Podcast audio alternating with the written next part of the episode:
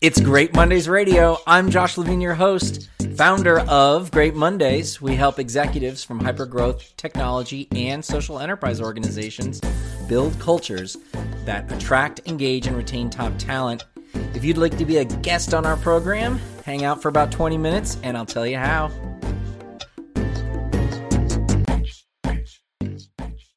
Hey, everybody, welcome back to Great Mondays Radio. I am uh, so excited to have with me today Melanie Huggins, who is the executive director of Richland Library in South Carolina.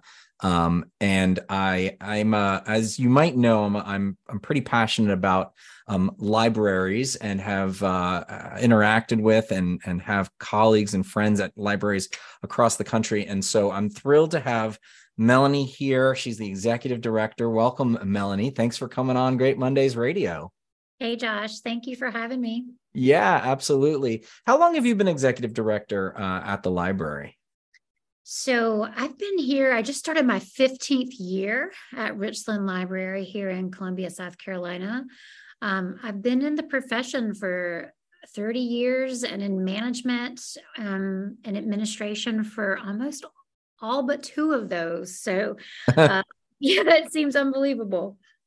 Yeah, absolutely. So you have, and and we we discussed previously. There's some been some you know big changes and transitions during your time, um, and I'm really interested to know about kind of some of the some of the the shifts that you have seen or been part of and some of the challenges that you've you've tried to um, overcome and and how maybe you've done that. Tell, can you tell me a little bit about some of those those opportunities some of the things that have changed at the library and and the context for some of those? Because i think that's kind of where where the opportunities really always lay.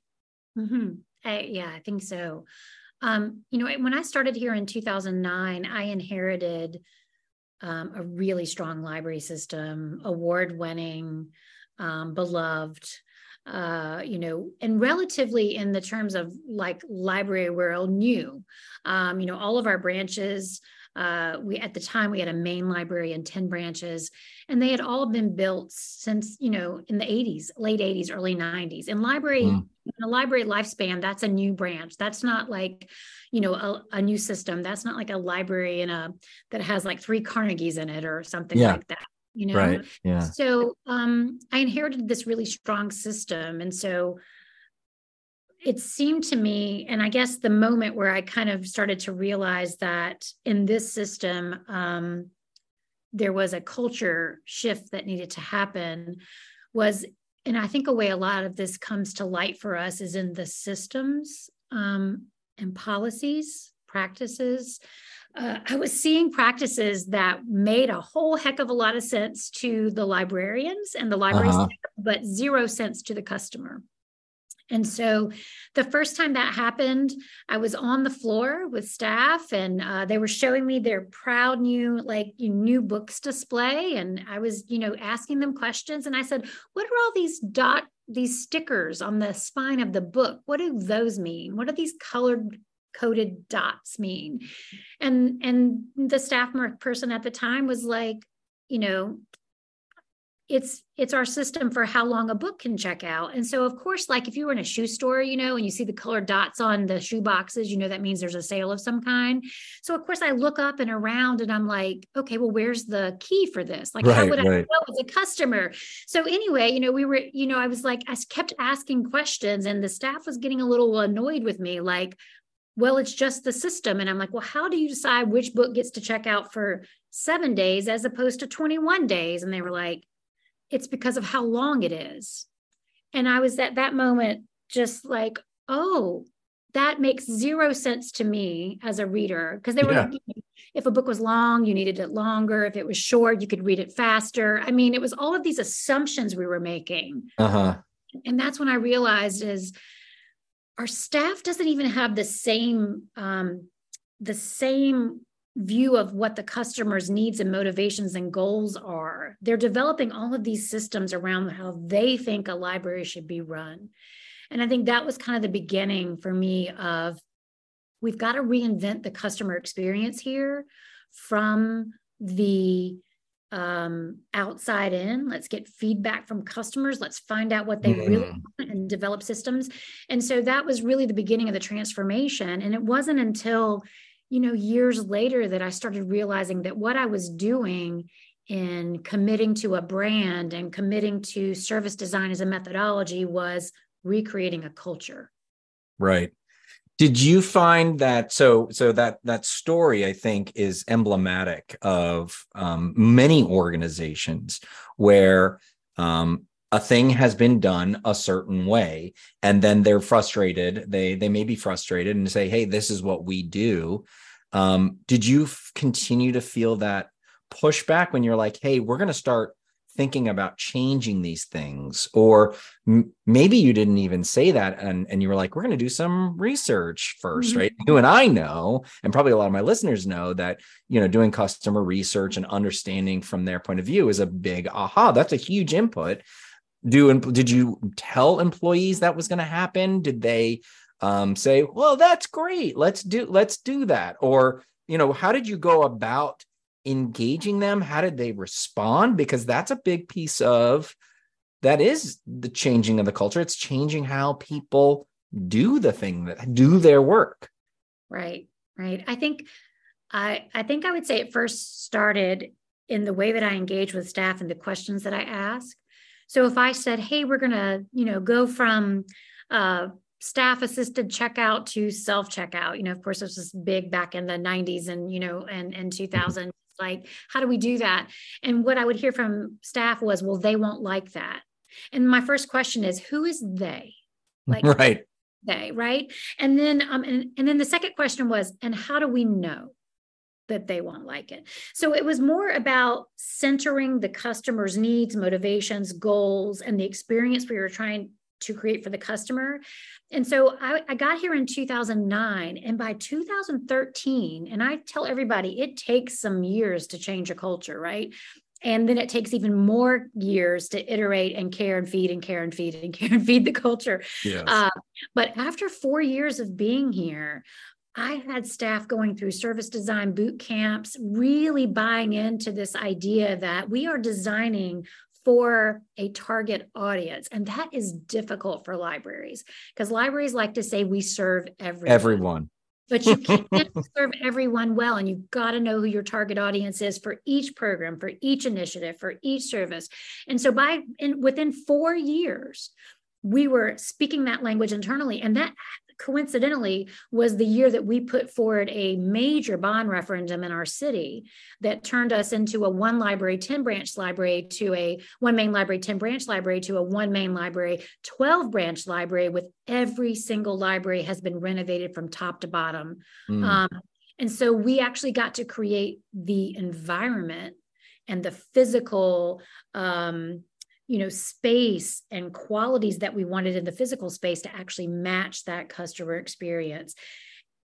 All of that i think it you know culture to me is like a puzzle. It's like um it's you know it's it's some combination of your brand your promises to your community your the way you design services how you position yourself strategically in the community and then how all that comes together to empower staff to embody all of those things you're promising people you know?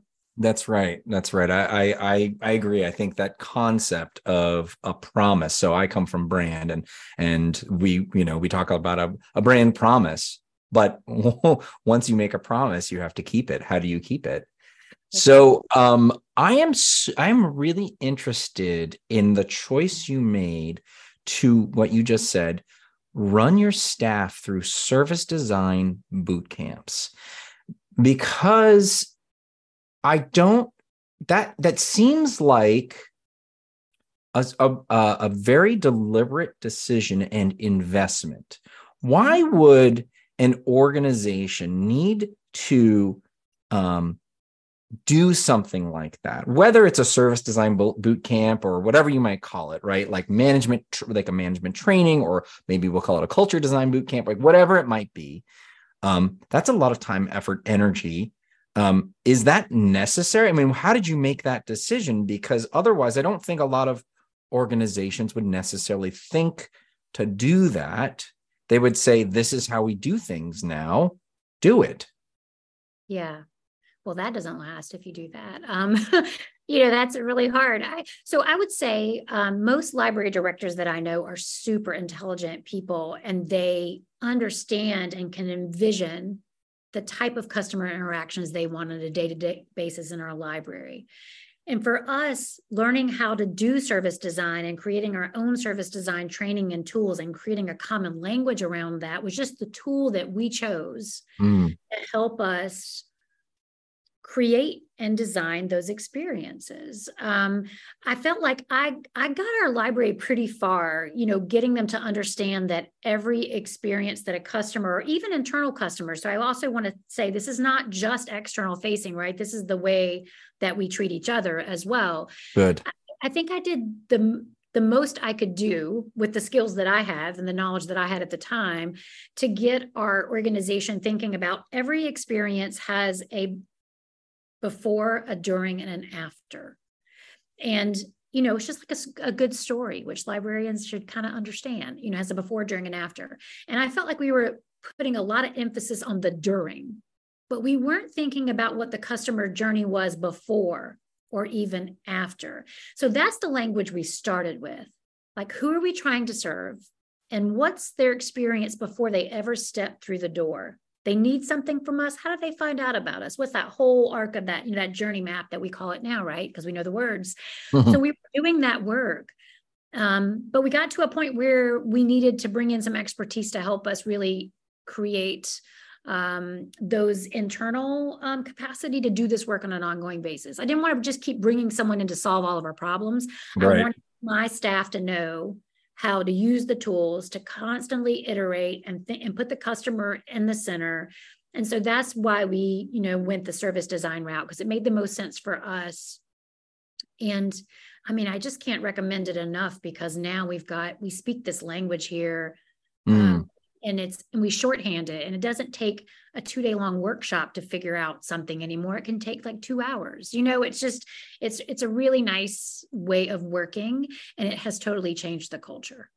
Yeah um i mean i think it's the fish fishing analogy right? Like you have share you now have a shared experience and they have they have experienced um why this is important as opposed to what you need to do so that they can internalize and actually respond in a more productive way.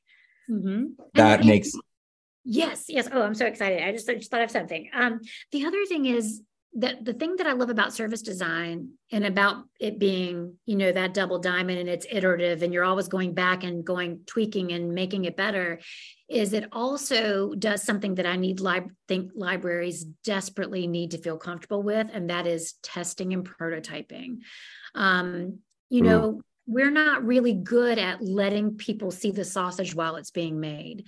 And I think we need to get better about that. So when we were renovating our buildings, we knew we wanted to custom design our desk, our interaction points. So we built some out of plywood and used them for a while so that people could say, you know, and before you spend $30,000 on some really swanky millwork, you know, make sure it's going to work for you that's a physical way that we do that but we're we're testing something right now in one of our branches you know an underutilized rural location. We've basically turned into a print and design studio and we're testing out this concept for customers to be able to come in and have unlimited printing and be able to pr- print beautiful photographs and use a Cricut or a laminator or a binder and get all of those services in this rural community that doesn't have an office depot or a staples um, to see if that's something we can replicate in our other mm. Oh, interesting. So you're using that to your so you thought how did how did you even land on that? I mean, that you're, you're, like, you know what we need, right? You didn't wake up in the morning and say, you know what we need is a laminator and a spiral O binder. Yeah, I mean, customer observation you know customer observation and and knowing the community i mean this is a rural community that's seen a declining population um, and you know fax faxing it sounds like like you know i would love for to be able to see by show of hands of the podcast listeners when's the last time you've had to fax anything? Right. You know, but faxing is still a, a way that socioeconomically challenged people have to do business it is still a big part of their life and there are very few places so we we provide free faxing right? So we're seeing people coming for that service. We talk to them about other things they are doing. We're seeing them designing their um, you know wedding programs and their church bulletins and all of these things uh, observing that the traffic in the building the people are only staying for a few minutes because they're faxing copying and they're leaving. Well what's the adjacent you know what are the adjacent possible things to that that we could be doing? And so that's why we're testing this out there. That's so interesting. Uh, what are some are there other other services that you guys i mean again this is just josh fascination with library question. Less culture but more um how else are people using libraries? Are there like unexpected ways? Because i know um, then in our work with the DC Public Library, there's a shift in how staff perceives the role of the library right? They have they set up a co-working space with with the computers for people to use right? So that's a great way to do it. And a traditional library sciences uh you know employee is not you know may not understand that you need you want laminating you want all these things. So you're observing tell me are there other um, in your experience, maybe it was previously, maybe it's happening now, other unexpected use use cases that people are um, coming to the library for? Well, yes, I think we're super fortunate that we did have that bond referendum and we were able to renovate our buildings from top to bottom. By about 2018, they were all done. And one of the key things we did in every single location is we added, added, added, added meeting room space.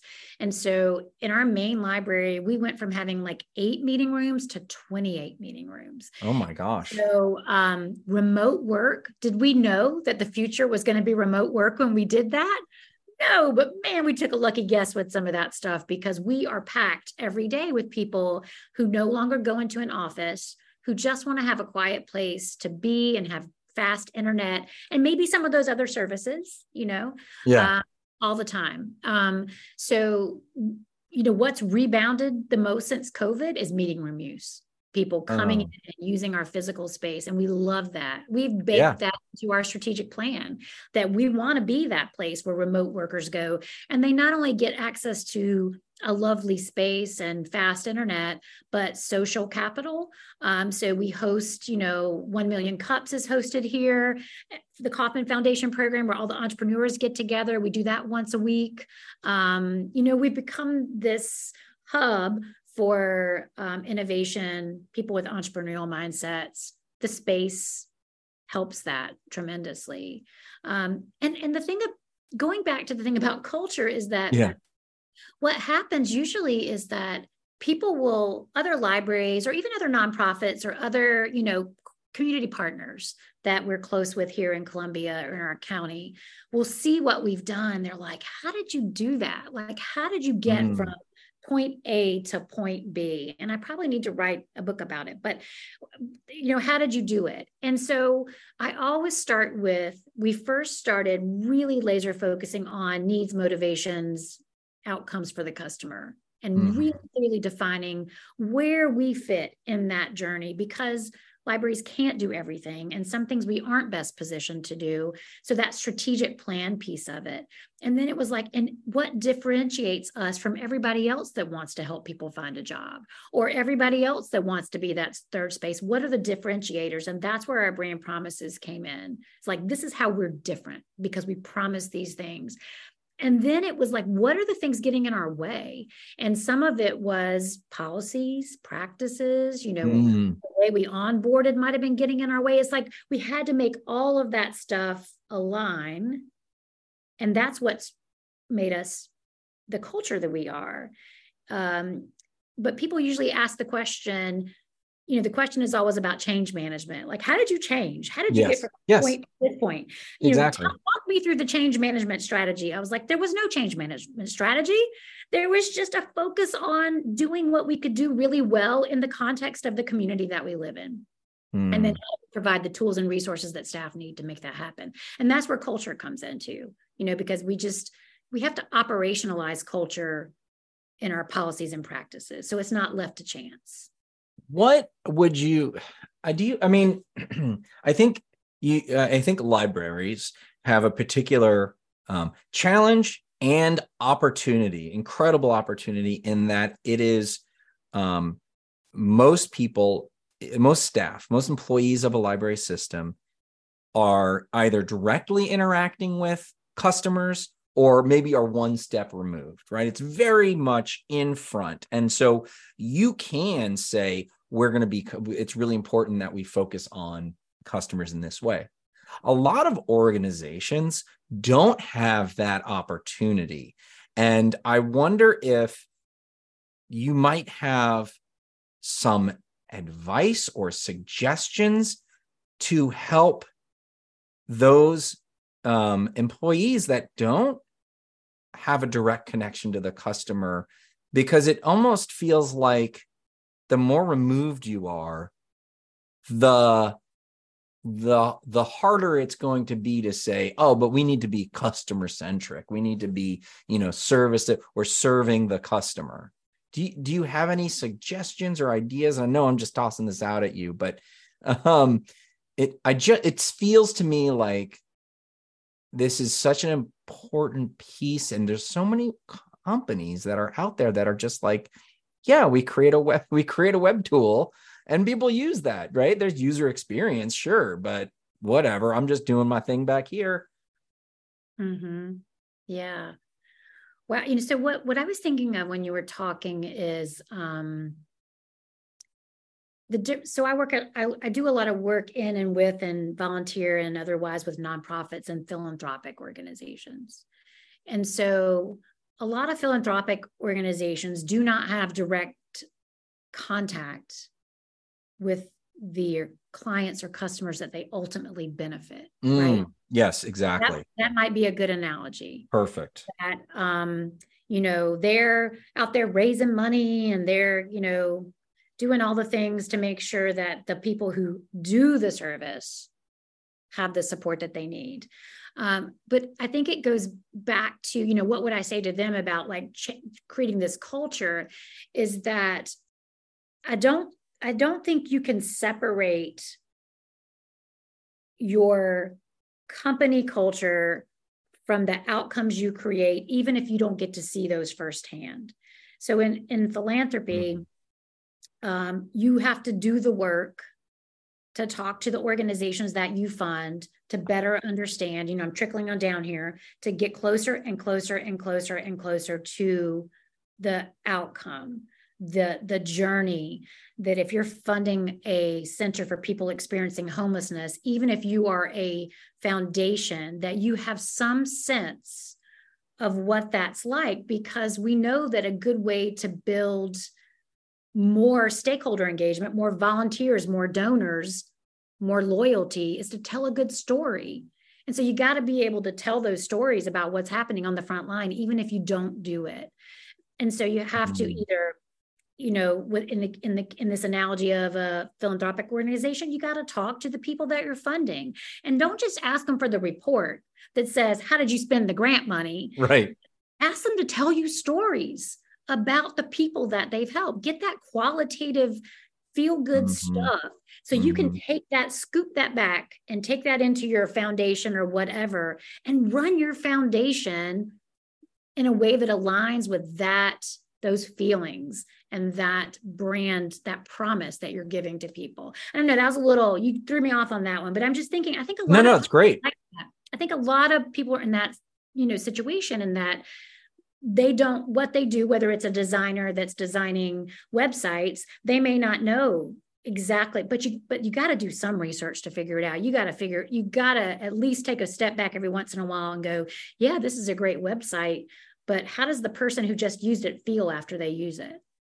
Get so, them to tell you a story about that. Exactly. Okay. So yeah that's exactly i love that. That's a great um, answer. And I, I appreciate you engaging with me on a on a flyer there. But um, so uh, it reminds me of some of the stories where it's like the ceo you know ceo is uh you know it's like the the server for the day or whatever it is and so it's like you have the uh, the leaders actually get in there and learn and and and connect right there's some of those stories but um what what i what i i feel like is is very doable is getting doing the work finding some people that will go out and actually gather those stories and learn and learn how those people who those people are and how they engage and how they use your product so even if we're talking about you know someone using some sort of tech product some mm-hmm. enterprise product mm-hmm. learning about those people and bringing those inside is really going to help direct and navigate people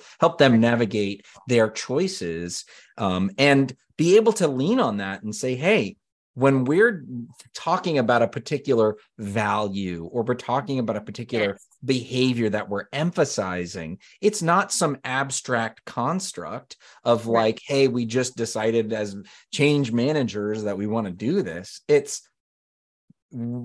ultimately that is who we are serving and we're doing this because we want to get it to them faster higher quality more interesting feature whatever it might be. And i so i love that idea. Bring stories um, into the organization. I don't people are so data driven these days. I really feel we are missing there's a dearth of qualitative information. There's a dearth of stories and that's, that's the most compelling. That brings it to life yeah, and that's data.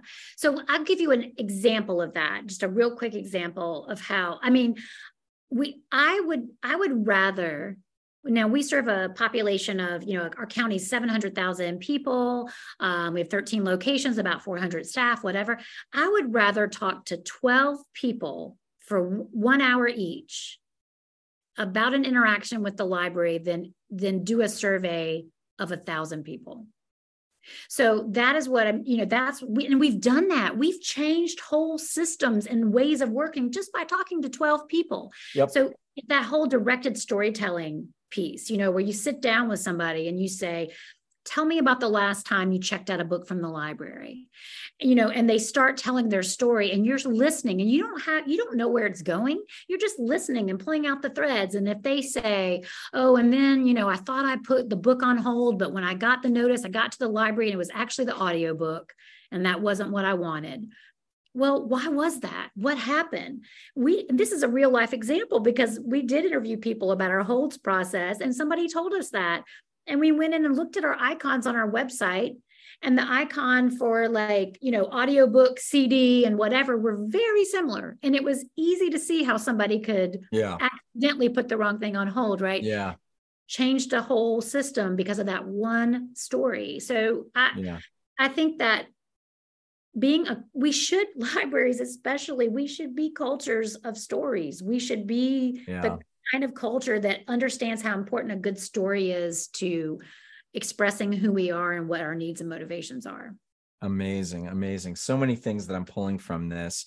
Um, do you have, you've told us a few about a few successes. Are there any, um, and you have been very successful, and I don't want to take away from that, but are there any um, experiments or um, elements of this process that you've been through in the last 15 years that um, that you would say failed and you learned from? Is there anything that that we can learn from uh, your hard won hard won knowledge? Oh, let's think about that. I mean, I think okay, I'll say this about our culture here is we try to bake failure in so that it's not a big deal. So it's really hard Wonderful. for me to say, oh, this failed, you know, this failed like, you know, big time because we are iterating all the time. Ah, lots you know? of small failures. Yes, yes. Or just, and they're not even failures, they're just test, right? We're testing it. And this didn't work. And let's test this and let's test that. I think for me personally, I think um some, you know, some painful, a painful failure has to do more with hiring when you when you're hiring for cultural fit and i know that is loaded in all kinds of ways me saying that out loud because people with an edi lens might think oh we know what you're talking about. No i mean for me really it is about hiring for are you going to understand that we are an organization that is highly collaborative but really fast paced and what does that mean together? Are you going to understand that we are um, a, a, a culture that is dedicated on that is dedicated to sharing not just sharing books and materials like libraries do but actually sharing our entrepreneurial mindset with the community mm-hmm. so so anyway all of that's to say you think you get the interview questions down that are going to get at that. You think you've hired the right person. They seem to have all the qualities, but something's missing. And so I, I don't know if that's a hiring decision or an emotional, you know, making decisions about the emotional part of your culture or the or the qualitative, the characteristics of somebody, yeah. competencies. But you know, I I have really unfortunately put some people in positions where they couldn't succeed because I feel like they had 80% of the cultural fit, but some really important things were missing in the mm.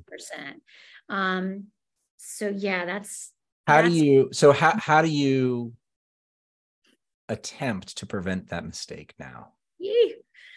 Well, first of all, those are the most painful kinds of mistakes because they're dealing with people's lives, you know, and yes. people's livelihood. And yes. so when you promote, you feel terrible about, you yeah, because it's not there. I mean, you're like, I, it, it, I, I love I love your perspective, right? Because it's not like, oh, they're a crappy person. It's they weren't I I did not see that they they were not going to be successful in this role. This is people can be the same person can be successful in one role and not another, in one organization and not another. So I want to at least call that out and and point that as a positive perspective. Right we we have a really diverse staff we've worked really hard to have a diverse staff and i mean diversity of all ways race ethnicity skill sets thought yeah. yeah. you know we, that we've worked really hard to do that and i would say most of the time it works out well I know everybody's big fans of behavioral interviewing and and all of those questions you're supposed to ask that would show how someone would react yeah. in a certain situation. I mean, yeah. certainly yeah. those are helpful.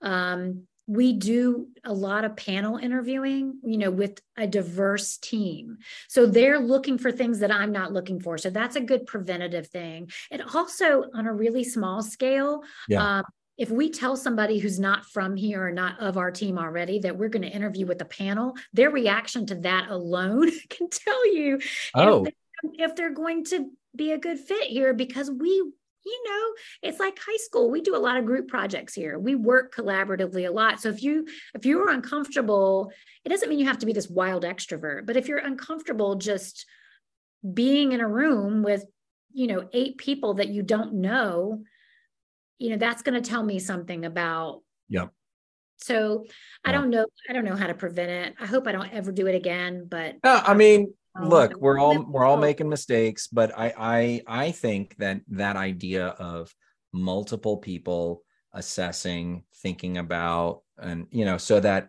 you can minimize blind spots. Yes because you'll never be able to get rid of them. That's right. it's, it's, just i mean it's it's that's why it's called you know it's like this inherent bias right? You just and you learn to be aware of it but you can't get rid of it. That's and, right and so I, I, think that that's a great way to to think about that. Um, any any final thoughts or stories that you um, that we haven't talked about that you'd like to share with the audience something that we can learn from or um, anything out there? I mean i just i i think that your your um the way that you are talking about and and and t- thinking about how you are as a leader and what your organ what you want for your organization i think is just really rare. And um is it's so you know having that awareness is so spectacular. And i think you're reaping obviously the benefits because it is hard. Library systems this is your you know everybody and anybody can show up at the door. And there you have 12 doors you know 12 buildings and they can want anything from you and you don't know. So to right. be able to uh, to to prep your staff and to be able to to invest in that you know what you're talking about a four year journey of like you know that's a long term investment. And a lot of a lot of leaders aren't able to think that long term and so i i don't know. I just want to call out how how awesome that is um, to see someone like you modeling that uh, leadership kind of behavior well, it's an thank you for saying that because it does feel um, you know, and I, and that four year piece of just kind of redefining who we were, was just was just the beginning. Because here's the thing, is we're always hiring new people that we've got to figure out how to get in the door, understand who we are. And even if you've worked in another library before, you haven't worked at this library. So it's, you know, it's like, or, or even if you've done adjacent work, it's like, what's different about us? And I mean, we we were in a hiring freeze last year because our budget was so tight. We had fewer people leave last year than in the great resignation, even when they were strapped. So that tells us something about the culture here is that mm. they were willing to work twice as hard and be short staffed for the short term to stay here. Um, so we've hired almost 80 new staff members since February. That's a lot for an organization of my That's a ton. That's a lot. And so trying to figure out, okay, how do we make sure that the onboarding is what we need it to be? How do we make sure that people understand um, that we want them to make good decisions on the front line that we trust their judgment. And you know and i i do listening sessions with staff. So i just had one this morning where i just go out anybody can come and i'm in a branch for two hours and they just come talk to me and ask me questions and tell me about their experience. And then we kind of put together all the trends and themes and that helps us operationalize the culture. Like we just you know we do open pto we have 100% paid fmla now. All of these things have come from us being caring, welcoming, committed to the best, fresh and fun and helpful. And those are our brand promises, not just to the public, but to our staff. So it's just, I love that. It's never finished. It's never finished, you know. And if I said it was, I would, you know, it, it would, it gets stale. You know, you have to keep care and feeding of the culture. And that means you just double down on the things that are important and operate and i keep saying operationalize and that could be a whole nother conversation for another day. But i do think that our we a lot of us get hung up with policies and procedures you know and we want everything to be the same and consistent across the board but that is a surefire way to smother the culture of caring and innovation so let's figure out how to have those procedures and policies that we really need and just get rid of the rest of them um, and we're always doing that. We're not there yet. We're working on it. Melanie Huggins, uh, executive director of Richland Library in South Carolina. Um, you can uh, learn and visit um, Richland Library and of any of the 12 branches, but you can visit online, richlandlibrary.com, R I C H L A N D, library.com. Melanie, thank you so much for sharing your uh, expertise and modeling uh, leadership. Uh, this there's just so many amazing things um, that that you have shared today, and I really appreciate it. Thank you so much. It was a lot of fun. Thanks, Josh. Thanks for listening to Great Mondays Radio. Hey, if you want to be a guest, head over to greatmondays.com slash radio. We'd love to hear from you. And if you think this episode was interesting and your friends and fans would enjoy it, please share on social media. And if you want to get more people to understand the power of company culture in business today, please rate and review Great Mondays Radio on your podcasts app or podcast feed. It really helps us reach more people. If you want to make sure to hear more candid conversations with culture leaders, subscribe to Great Mondays Radio. And I'd love to connect with you.